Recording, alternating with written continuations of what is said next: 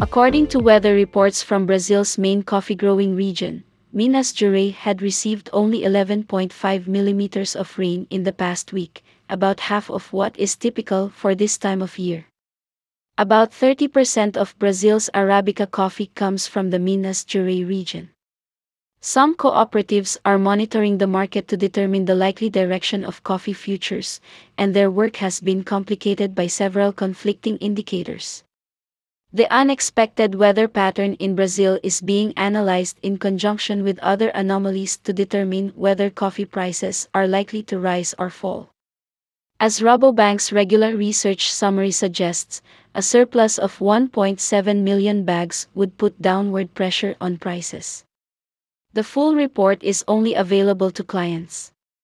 However, we have noted that tight supply from Colombian exports, combined with the absence of rain in Brazil, is likely to reduce this oversupply. To make the calculation more difficult, however, according to the Green Coffee Association report, stocks increased by 86,308 bags this month, compared to April, an increase of 1.48% in a single month. Finally, Vietnam reports spectacular export growth of about 28% due to favorable free trade agreements and improved clearance procedures for customers.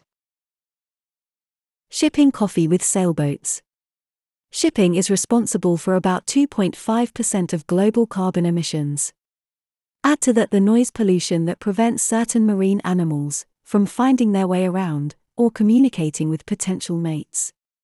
Sailboats could be a good answer to the problems on several fronts. Bar Talks reported that the Piccadilly based department store, Fortnum and Mason, sells sailboat chocolate, a chocolate that is 99% emission free. The store imports its chocolate from a Caribbean solar powered factory by ship, an electric van, and a horse cart. Shipping is a diesel hungry process, which is why a group of environment conscious coffee roasters and importers have turned their backs on modern shipping methods and embraced the traditional, motorless sailboats. Well, perhaps not completely motorless, but an engine is installed as standby, in case of emergency. Yallah Coffee from the UK is one such roaster. They import their Colombian coffee by sail, actualizing their vision of minimizing their footprint. Belco, a French based importer, has imported 22 tons of Colombian coffee. It has been such a success among eco oriented customers that it now plans to import 4,000 tons by sail by 2025. One problem might be the size of the vessels. The big cargo ships can transport enormous amounts of various goods, something that sailboats simply cannot do. Belco will definitely need a big ship to import 4,000 tons. The importer is relying on its compatriot, Transoceanic Wind Transport, or TOWT. Since 2011, TOWT has been focused on reducing their carbon footprint by using wind power. According to the graphs on their website, each year, the company saves around 2,400 tons of CO2 from being released into the atmosphere. Now, they are also building a bigger boat that will be able to carry 1,100 tons of cargo, a ship that will definitely prove useful to Belco. The coffee industry has been amongst the leaders of the agronomical green movement. Farmers have been growing coffee under the shade of trees, replacing chemical fertilizers with organic waste, all in an effort to increase the quality of their crops and decrease their carbon footprint. Many roasters have switched to biodegradable or recyclable packaging for their products. Some even go so far as to only sell coffee when people bring their own containers, eliminating packaging completely. Shipping has been a weak link in the supply chain since the start. Sailboats are romantic ideas, but they are not a practical replacement for cargo ships. They do, however, demonstrate the demand for change and the price some people are willing to pay. In turn, we hope this will drive larger companies to adopt more climate friendly measures. For example, there was a news story from a couple of years ago in which Swedish inventors were bringing sails back to cargo ships. Existing cargo ships can also benefit from wind power by being adapted to have a large kite, or parafoil, deployed when the ship is at sea. These have been in development for some time, And although they claim a potential reduction of 40% in carbon emissions, they haven't been as widely deployed as some had hoped. The landscape of cargo shipping is changing, but the question of whether sustainable solutions will evolve from a novelty to the mainstream cannot yet be answered. According to a report by the country's central bank, Tanzania's coffee export revenue was down 27% in April, and production overall was lower by 19%. Tanzania, which produces Arabica and Robusta coffee, is Africa's fourth largest coffee producer after Ethiopia, Uganda, and Cote d'Ivoire. This June, the government announced plans to increase its coffee production to 75,000 tons from 65,235 tons in the current year, through a program of rehabilitating existing coffee farms and training farmers on good agricultural practices, GOP.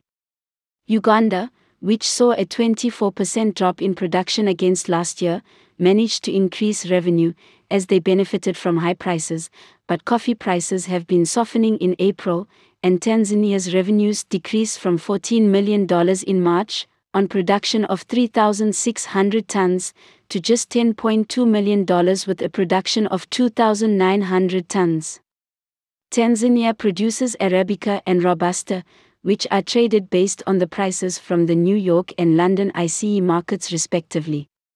The country is not a large consumer of coffee and exports the majority of what it produces.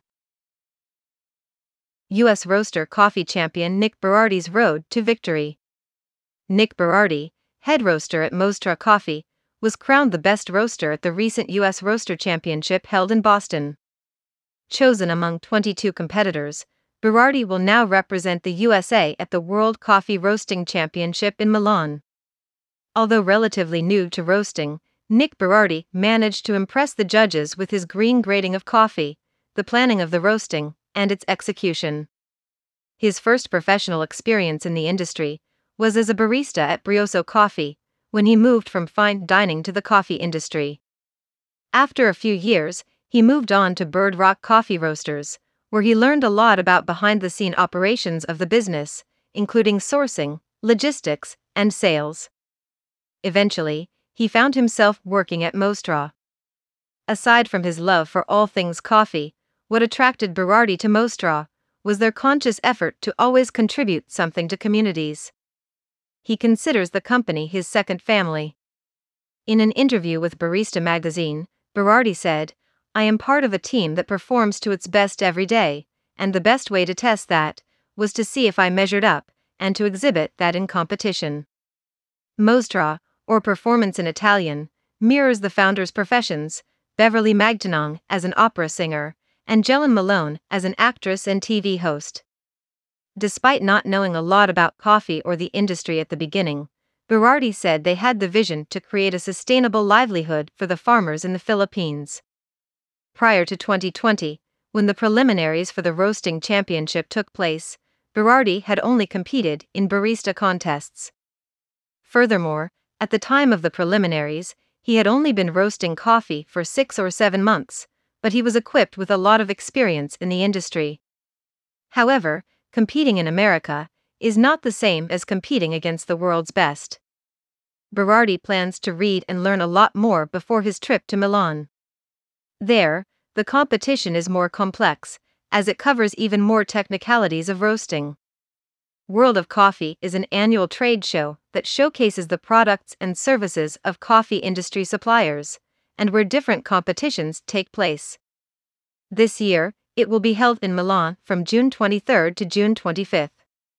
Nick Berardi will be competing at the World Coffee Roasting Championship, which consists of three stages coffee grading, roasting profiling, and the roasting proper. Mostra Coffee is a San Diego based micro roaster, founded in a garage in 2013 by Beverly Magtanong and Jelen Malone, two Filipino Americans. At the core of the company lies the desire to lift Filipino farmers out of poverty.